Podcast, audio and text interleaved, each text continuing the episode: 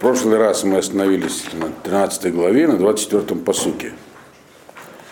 И мы закончили, мы должны были закончить эту главу. Это как бы конец его пророчества, которое было, если вы помните, обращено к последнему царю Иудеи, при котором храм был разрушен, Циткияу. И он обращается к нему и к Иерусалиму. Иерусалим, как бы есть три адресата, обычно в пророчествах есть три адресата. Так? Либо народ Израиля в целом, либо царь и его семья, либо Иерусалим. Иерусалим это, понятное дело, он что-то собой олицетворяет. То есть это не страна, это царский город. То есть это тоже обращение к царю и к тем, кто э, решает и определяет жизнь народа. Вот это вот пророчество, оно обращено было и к царю, и к Иерусалиму местами, честно. И опять же напоминаю для тех, кто не участвовал в предыдущих занятиях, что Ирмияу, он был пророком, который начал действовать за 40 лет до разрушения храма, и его пророчества закончились с разрушением храма. Основной мотив его пророчеств был в том, что народ, что народ слушается тех людей и слушает их, которые называют себя пророками и успокаивают народ. И говорят, что все будет хорошо. И, а хорошо не будет, это то, что он говорит, что хорошо уже не будет. Это пророчество Ирмьяву, собственно, это есть его была цель, да, довести это до людей, что хорошо уже не будет, но можно, но можно сделать, как бы, раскаяться, что-то сделать еще, чтобы то, что будет нехорошо, было не настолько нехорошо. Вот, как, как оно в итоге случилось. Э, начал он, опять же, напоминаю, пророчествовать 18 лет, э, и, в общем-то, конечно, был непопулярен в народе, потому что говорил всем, э, кто они есть. Вот. И из-за этого у него были, конечно, личные неприятности. Тоже это мы уже проходили. И он написал, кроме своей книги пророческой Ирмияву, еще книгу Малахим пророческую, где он изложил в том числе как бы немного историческую канву, контекст, в котором все это происходило, хотя основная цель этой книги была не, в исторической конве, а в описании деятельности пророков, которые ему предшествовали. Поскольку он говорит, что хорошо уже не будет, то, понятное дело, он не популярен. И, и еще напоминаю, какой там был политический контекст, это тоже важно, это его пророчестве все время повторяется. Народ, как что тогда происходило в, в, в, в Южном царстве Иудея. Мы это все неоднократно говорили, просто здесь есть люди, которые первый раз пришли. Вот. Э, э, ассирийская э, империя прекратила существование, ее сменила Вавилонская. Вавилоняне были очень суровыми людьми, и их оккупационный режим там, когда они приходили, был тяжелым, но там был порядок. А с юга был Египет, который, чувствуя угрозу, которая над ним нависла со стороны Вавилонии, и правильно чувствовал, потому что в итоге Вавилония его тоже поглотила на какое-то время – он пытался, так сказать, буферное государство, маленькое, вроде не такое же значительное Иудея, подтянуть на свою сторону. Соответственно, в Иерусалиме, как э, средоточие власти, э, были разные веяния. И, в общем-то, грубо говоря, аристократия и правители склонялись к Египту. Их можно было понять в том смысле, что Египет это более мягкая власть. А пророки говорили, что это неправильно. Ничего хорошего из этого не получится потому что ничего мягкого и хорошего уже не произойдет, вы это не заслужили. И не, не, не следует выставать против Вавилона. Нужно как-то с ним жить, пока народ не поднимется до такого уровня, что заслужит спасения, оно придет. Это вот историческая канва. Теперь возвращаемся к концу этого пророчества, которое у нас осталось там, не успели их пройти, четыре посука, пророчество, которое было обращено, я сказал, к Иерусалиму. Это 13 глава, 24 посук. И непосредственно к царю Хискияву. 24 посук, в офицемке каш, уверле руах мидбар. Что я вас, он говорит, развею вас я как солома, которая носится над землей, когда дует ветер из пустыни, то есть сильный ветер. То, то есть в Иерусалиме вы не отсидитесь, он, по контексту там уже этого, мы проходили, и никакая армия и вас не спасет из Египта, все вы будете рассеяны. Там все по стране еще вначале. Зе горалех мнат медаих мы идти на умашем, ашер шахахта оти в тифтыхи башокер. Это уже твой, твой гораль, твоя судьба, то есть это как бы уже неотменяемо. Но это не просто так получилось, это мнат медаих, это тебе наказание мера за меру. Вот. То есть ты сам это заработал. Э, это все в женском роде, потому что обращение к Иерусалиму. Но Иерусалим на русском языке мужского рода, поэтому мы говорим это в мужском роде. Мейти от меня, сказал Всевышний. То, что, э, Ашер, за что это? За то, что забыл меня э, и верил, точнее, полагался на ложь. То есть имеется в виду, что значит от меня? Все, что есть от Бога. Но э, вот, кстати, мы уже обсуждали здесь такую категорию случайности. Так? Все мы знаем, что ничего случайного нет в мире. Так? Это все как бы общий такой общетеологическая такая информация, все знают, что все от Бога, значит нет ничего случайного. Но с другой стороны, это не совсем так. И об этом Ирмияу многократно говорит.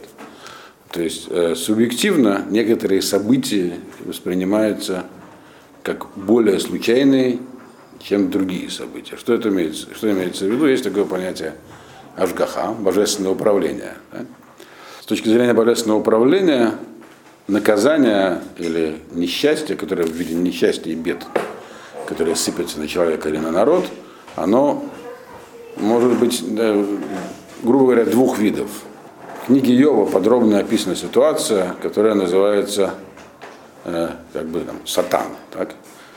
Это сила отсутствия. То есть Ашем, Бог просто убирает свою помощь. И как бы человек оказывается во власти стихии. То есть в этом мире установлены определенные законы.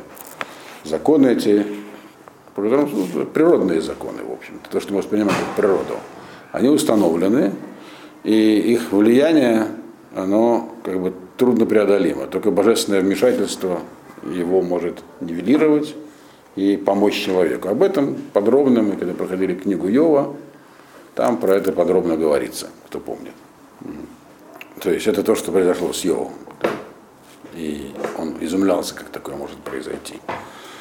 Э, и тогда человек, то есть там основная идея в конце книги Йова, когда он получил ответ, состоит в том, что в принципе естественным путем никто в этом мире не выжил потому что здесь существуют сильные и слабые, есть иерархия, и у тех, кто слабее, нет никаких шансов на выживание, но они выживают. Почему? Потому что есть божественное вмешательство. Так устроен мир. И почему он так устроен, там в книге Йова подробно объясняется. Кто забыл, можете послушать там лекции 50, вспомните. Вот.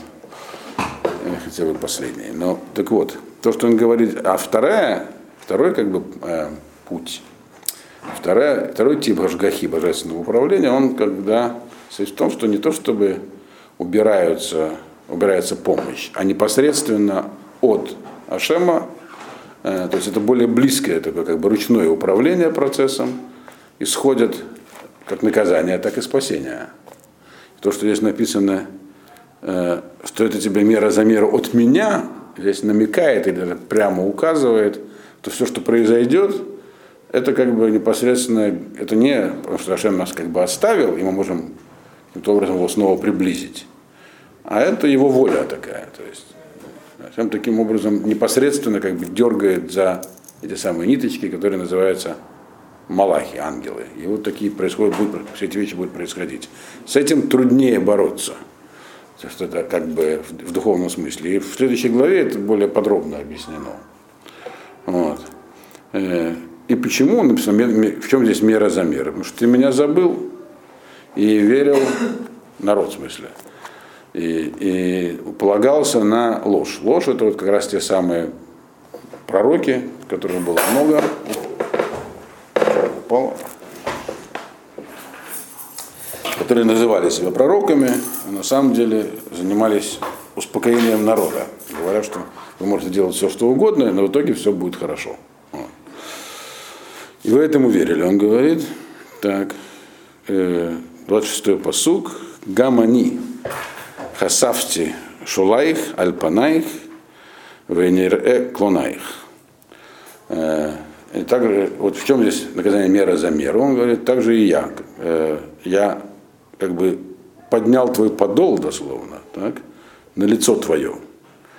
И стал виден позор твой. Если вы помните, за там, несколько посуков до этого, Иерусалим сравнивался с женщиной, которая идет как бы кровь и падает ей на подол. Это, вот она нечиста, э, но это скрыто внутри. Он говорит, то, что вы делали, вы делали, вы думаете, как бы, соблюдая некие внешние, так сказать, приличия, внутри там у вас происходило всякое. И все это будет вывернуто, ну, значит, будет как будто ветер поднял это все. И это, как, это аллегория. И кровь стала видна на одежде. Вот так же тоже произойдет и с вами, он говорит. Ваш позор станет очевиден. В чем позор? Э, изгнание из своей земли, уход в плен. Это позор. Это такое... Э, то есть, ну, сейчас в современном мире принято э, как бы несчастья, которые происходили всячески э, обсуждать и требовать сочувствия. Но вообще-то это воспринимается как позор. Те, кто не сумел себя защитить, те, кто от кого-то вернулся Бог, для них это позор. И вот это будет все показано, говорит. Вот. 27-й э, посук. Неуфех у Медзолотаих Зимат знутаих аль гваот басаде раити шикуцеха. Ой лах Иерушалаем ло э, тидгари э, ахарей, ахарей матай от. Э, блуд твой и мецгалотаих, мецгала это крики ликова, такие как бы возгласы, ликующие возгласы или лошадиное ржание. То есть громкие крики радости. Одним словом это на русский перевести. То есть твое, когда говорится про блуд, здесь не имеется, имеется в виду идолопоклонство, надо иметь в виду в основном. То есть как, потому что когда еврейский народ занимается идолопоклонством, он, аллегория, которая обычно используется, как жена, которая изменяет мужу. Вот. Поэтому здесь такое слово употреблено. Ниуф – это то, что называется по-русски, не знаю, как адюльтер. Ну, измена мужа, в общем, да. А? Не по-русски, но я не знаю такого слова. Это интересно, что в русском языке такого однозначного слова нет, да. Вот. Измена это очень, очень широкое понятие, да. А это конкретно. Вот, вот. И, вот, и то, так сказать, э, ликование по этому поводу, как вы радовались, когда находили, вам говорили это уже пророки, будем действовать таким образом, пойдем, можно, делать, можно э, обратиться к этим богам, к этому народу обратиться. Вы радовались, потому что вам давали легкий выход. Это, это, ну, как бы вам говорили, все будет хорошо, делайте вот так вот. И вы радовались. Вот. Э, Зимат знутаих, это то следующее, то, что здесь перечисляется – Зима – это от слова замем, это то, что человек э, э, как бы глубоко внутри продумывает, обычно с негативной коннотацией. Э, а что они здесь продумывали? Знутаих. Э, знутаих – вот это как раз измена. Это э, тоже об основном в семейной жизни используется, но не только. Это не обязательно, это называется словом адюльтер. адюльтер вот. Э, то есть не только вы внешне так себя вели, но внутри у вас это не то, что вы как бы вас сбили с толку, и вы там, так сказать, позволяли себе. А имеется в виду, что вы это на самом деле, у вас нет такого оправдания, что это было чисто внешне, просто ошибка, что это было зима днутых, это были продуманные действия, вы их, вы их осмысливали, знали, что делать. То есть внутри испорчены, альгваот, басаде, раити. Я это видел везде, на вершинах гор, в поле, то есть это все происходило как бы не в городе, сам, не в Иерусалиме, где вы вели себя как бы прилично, а во всех остальных местах вы, так сказать, делали это неявным образом. Э, Раития, видел я твои ваши эти мерзости. Речь идет здесь вообще про поклонство. Ой, Лах Иерушалаем, горе тебе, Иерусалим, плоти дари, ты уже не очистишься. То есть, опять же, он говорит, хорошо уже не будет, будет уже, будет уже изгнание. Лоти говоря Ахара, ты не очистишься, чтобы идти за мной. Мотай ода. А когда это произойдет, непонятно, он говорит. Даже после, что значит Матая, вот когда это будет непонятно. Имеется в виду, что даже после того, как будет, будет разрушен храм, народ не сразу придет в чувство. Потребуется 70 лет изгнания. А согласно пророку Захарии, который мы здесь тоже проходили, намного больше. Он говорил, что Галут, то есть это второй храм, это не совсем было избавление. То есть первый, разрушение первого храма, его последствия длятся до сих пор, до, до, до, до конечного избавления, так сказать. Вот это, значит, это окончание пророчества, которое мы в прошлый раз начали проходить. И теперь мы начинаем 14 главу, и здесь уже другое пророчество. Э, и начинается оно с описания засухи. Э, не аллегорического, а реального засуха. Никогда непонятно, про какой период идет речь. Я говорил, что пророчество Ирмиява по времени не, далеко не все можно атрибутировать в этом 40-летнем промежутке. Но так можно понять по контексту, что это возможно было э, за 18 лет до разрушения храма, вот, вот этот промежуток после первого нашествия, когда вавилоняне первый раз пришли в Иерусалим, и между разрушением храма прошло 18 лет, где-то вот в этот промежуток была засуха, которая здесь описывается в нескольких посылках очень такими яркими образами, а потом приводится диалог Ирмияу с Богом обращенный к народу. Вот мы сегодня до него дойдем, он и есть самое интересное в этом. Для, для этого диалога приводится описание засухи этой. Э, начнем с засухи. Значит, 14 глава, первый посук. Ашер ая два рашем Ирмиягу аль деврей габацорет. Вот такие были слова Бога к Ирмиягу по поводу засухи. Э, Бацорет это от слова, когда что-то задерживается, удерживается. В данном случае вода на небе. Вот, поэтому и в современном языке словом бацорет называется засуха. Засуха, вы знаете, что в земле Израиля практически нет собственных водных источников, не за таких вот, нет там гор высоких, как в Норвегии, из которых все время, в которых все время течет вода. Вот.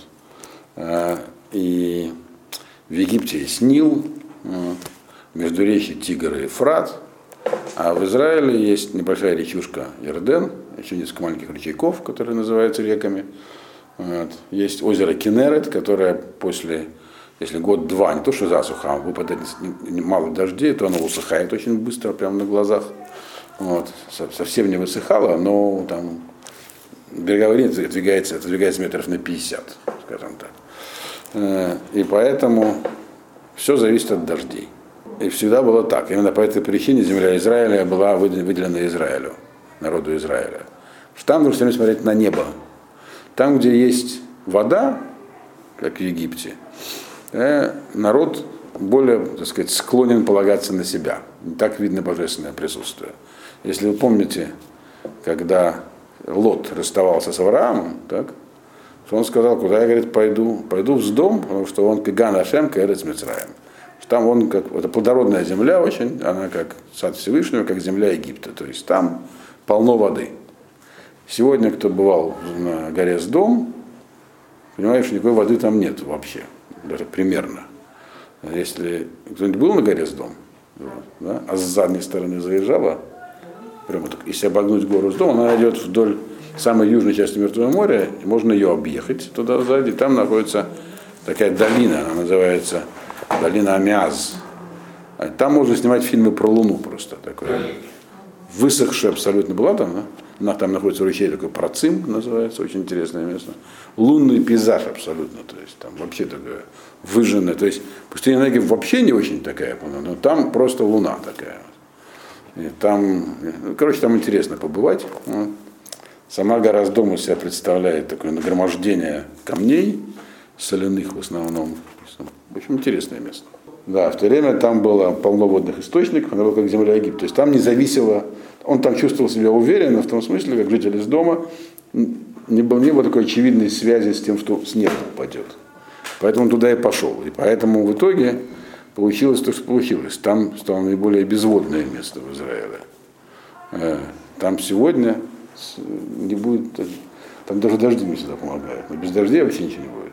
Это произошло в итоге того, что жители из дома, они как бы Говорю, у нас как в Египте, нам что там с неба не важно. Вот. Поэтому установим свои законы. Это для иллюстрации. Вот. Так вот, в земле Израиля э, все зависит от дождей, и поэтому, помните, была во времена пророка Ильяву, в начале книги Малахим мы это проходили, вот, была трехлетняя засуха, которую установил пророк Ильяву. Там я вам объяснял, что ключ, Мафтея Гешамим, ключ от дождей, может быть передан пророку, вот Ильяу тогда его получил и запер дожди. Три, три года ушло на то, чтобы это отпереть. И то он не хотел отпирать. Но это вы смотрите книгу Малахим, она у нас уже висит в интернете. Там мы это подробно обсуждали. Вот здесь такая же засуха, которая, очевидно, происходила где-то вот в последние, причем она была двухлетняя по описанию, видно, э, в, где-то вот примерно в промежутке последних 18 лет существования храма. И Ашем велел Ирмияу рассказать народу, какие уроки из этой засухи нам можно извлечь. И на Ирмияу начинает излагать это с описания самой засухи, из чего видно, что это пророчество было сказано после засухи. Он описывает здесь не то, что будет, а то, что уже произошло. Как бы таким очень образным языком, а потом говорит про то, что из этого следует. Если мы сегодня до этого дойдем. Значит, вначале прочтем описание засухи. Второй посук. Авла Иуда Ушарега, ум, э, ушарега Умлалу э, Кадрула Арец. Вецивхат Ярушалаим Аласа.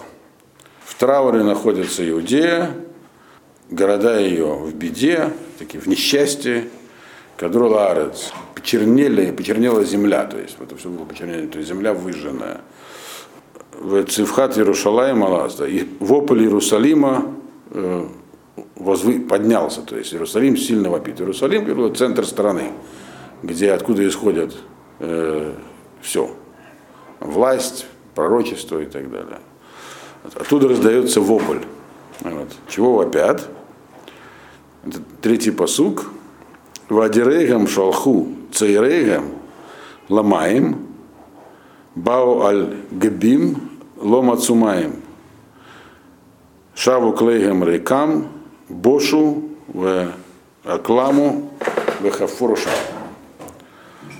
Могущественный Адирейгам, то есть, ну, в Иерусалиме кто жил? Э, администрация, так сказать, знатные богатые люди, которые сами никуда не ходили. Вот. За водой тоже. В Иерусалиме, вы знаете, до буквально последнего времени, то есть еще в 40-50-е годы водопровод был там проложен еще англичанами, ну и римлянами еще, еще предсрехийские явы были, но они не снабжали весь город водой. В основном воду запасал каждый сам. Я вам про это уже рассказывал. То есть если э, нет дождей, то и воды зимой, то и воды не будет, даже питьевой.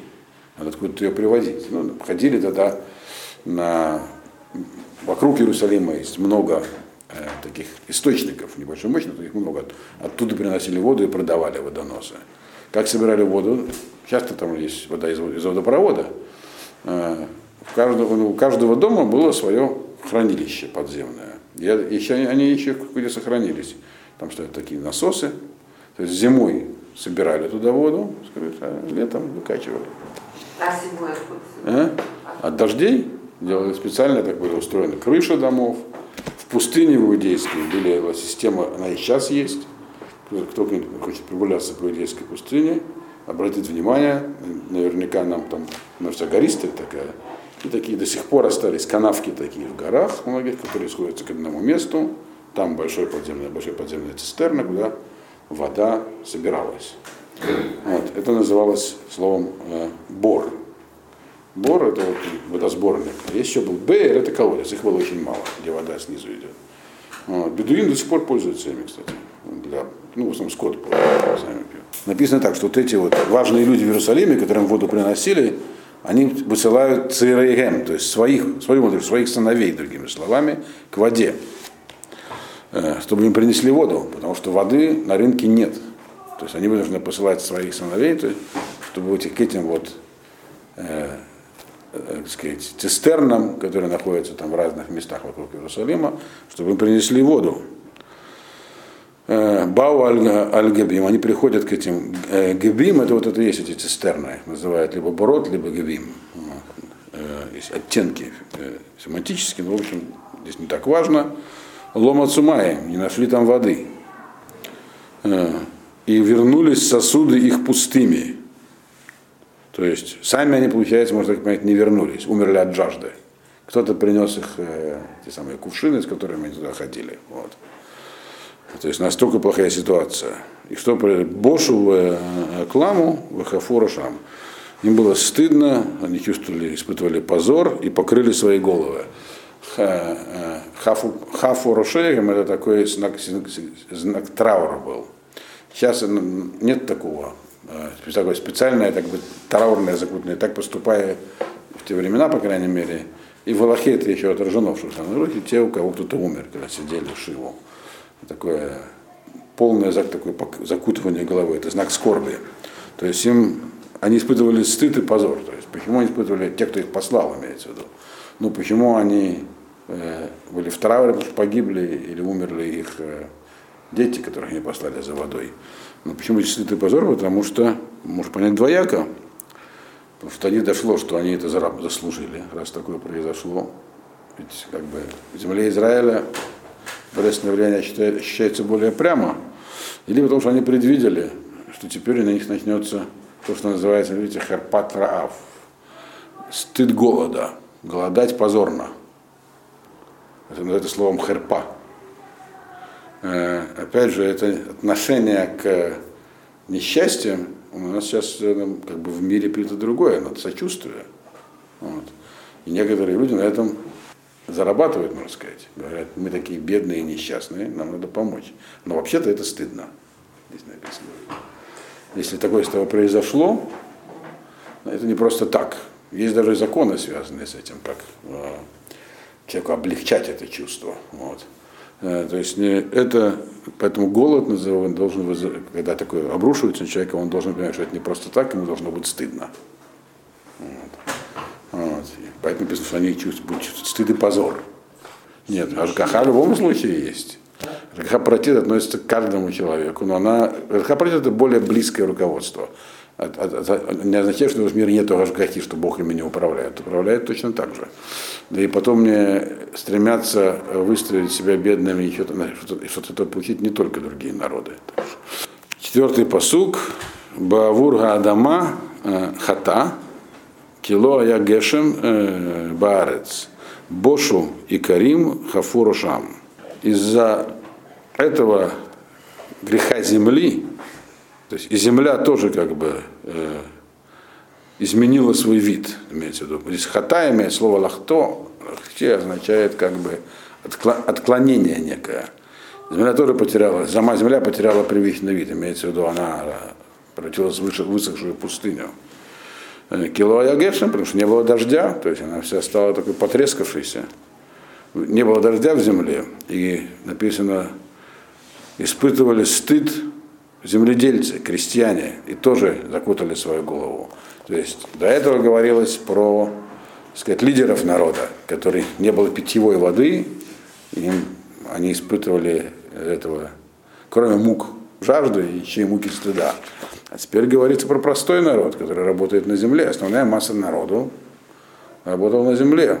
У них земля вся высохла, и они тоже закутали свои головы, то есть как бы в знак скорби. Они поняли, что, что как бы что-то не так сделали. Вот. Э, но это засуха очень серьезный. И сделать что-то было трудно, он описывает это дальше. Пятый посук. Кигам аелет э, басаде елда в азов. Килоядеша. И даже лань, или там какая-то косуля, в общем, это я плохо разбираюсь в видах оленей, но это то, что в Израиле бегает всюду такие небольшие такие олежки. По-моему, они называются ланями на русском языке. Да.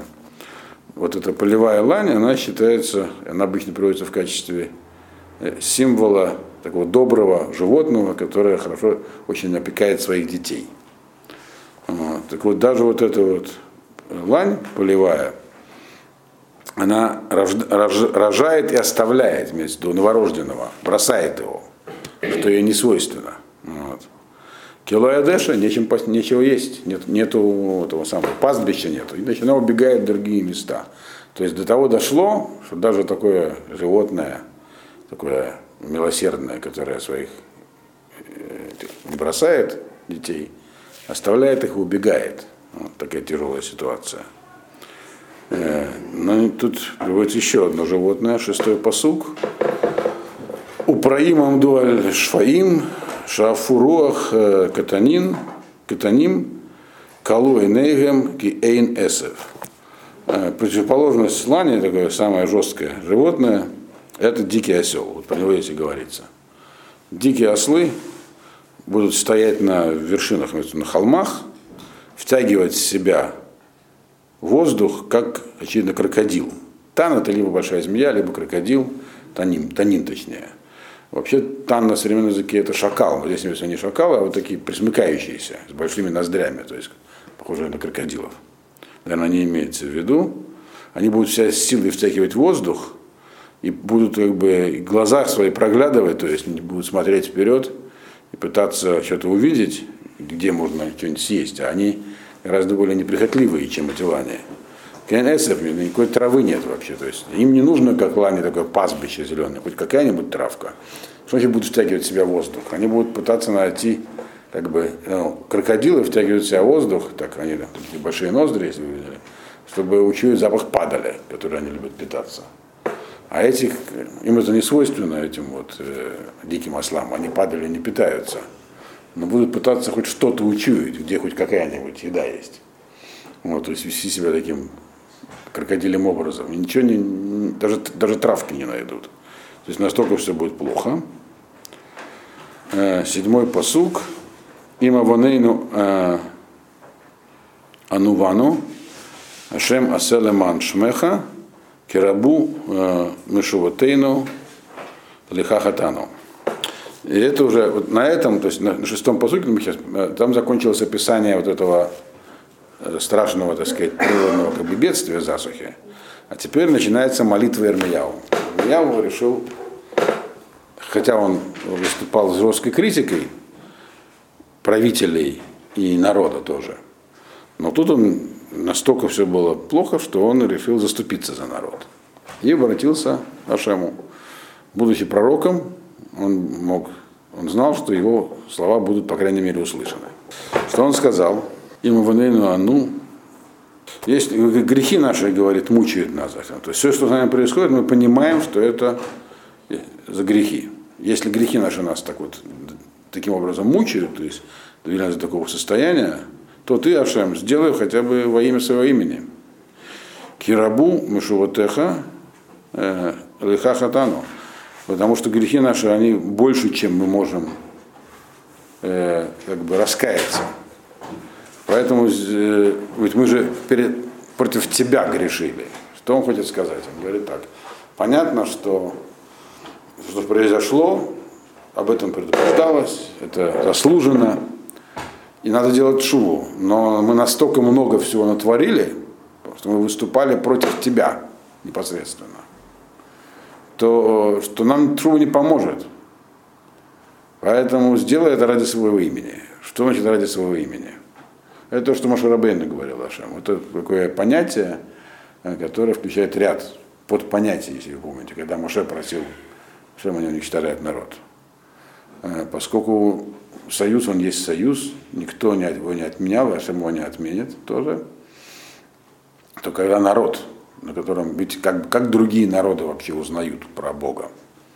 Через его носителей, через еврейский народ. А если с ними такое происходит, то слава Всевышнего в мире уменьшается. Поэтому сделай ради своего имени. Вот. Мы, да, нас не хватит сил на искупить то, что мы сделали на данном этапе. Но как бы сделай ради своего имени. И он продолжает эту молитву, восьмой посук, и говорит, Микве Исраэль, Мошео Беэцара. Лама тие кегер баарец, кеорах кеореах наталалун. Надежда Израиля и спаситель его во время несчастий. И тут он обращается к так прямо, вот только пророк так может говорить. Он говорит, зачем ты будешь выглядеть как пришелец в этой земле, или как э, гость, который там просто прилег заснуть, ну, привел поспать. А, гер пришелец, это имеется в виду иностранец, вот, которому вообще эта земля, не, не, это не его земля, ему все равно, что с ней будет. Орех, который пришел переночевать, это имеется он в принципе из этой земли, это его земля, но он там не живет. Там э, сейчас пришел просто на какое-то время, посетил, посетил родину и потом едет обратно. Вот. Э, ему тоже не так важно, что произойдет с этой землей. То есть, другими словами, если это земля, все знают, что это земля отдана еврейскому народу, это твоя земля, если с землей такое происходит, то это означает, что тот, чья это земля, ему на нее наплевать. Так могут люди подумать. Но это же не так, он говорит. Зачем ты, как бы, зачем ты создаешь у людей впечатление, что это не твоя земля, или что ты ее покинул, и, и как бы только иногда навещаешь. Вот. Зачем? Он продолжает. Говорит, лама тиеке иш нидгам кигибор ло юхал левошиа ваатаба кирбейну э, ашем вешимха лейну никра аль танихейну. Зачем ты будешь выглядеть как человек, который не знает, что происходит, когда говорит, ой, что происходит. Недам это слово означает, когда человек внезапно, он ничего не смотрел никуда по сторонам, посмотрел вокруг, говорит, ой, говорит, что, что это слово, слово перед словом недгам. Как бы удивленно говорит, интересно, что вокруг происходит.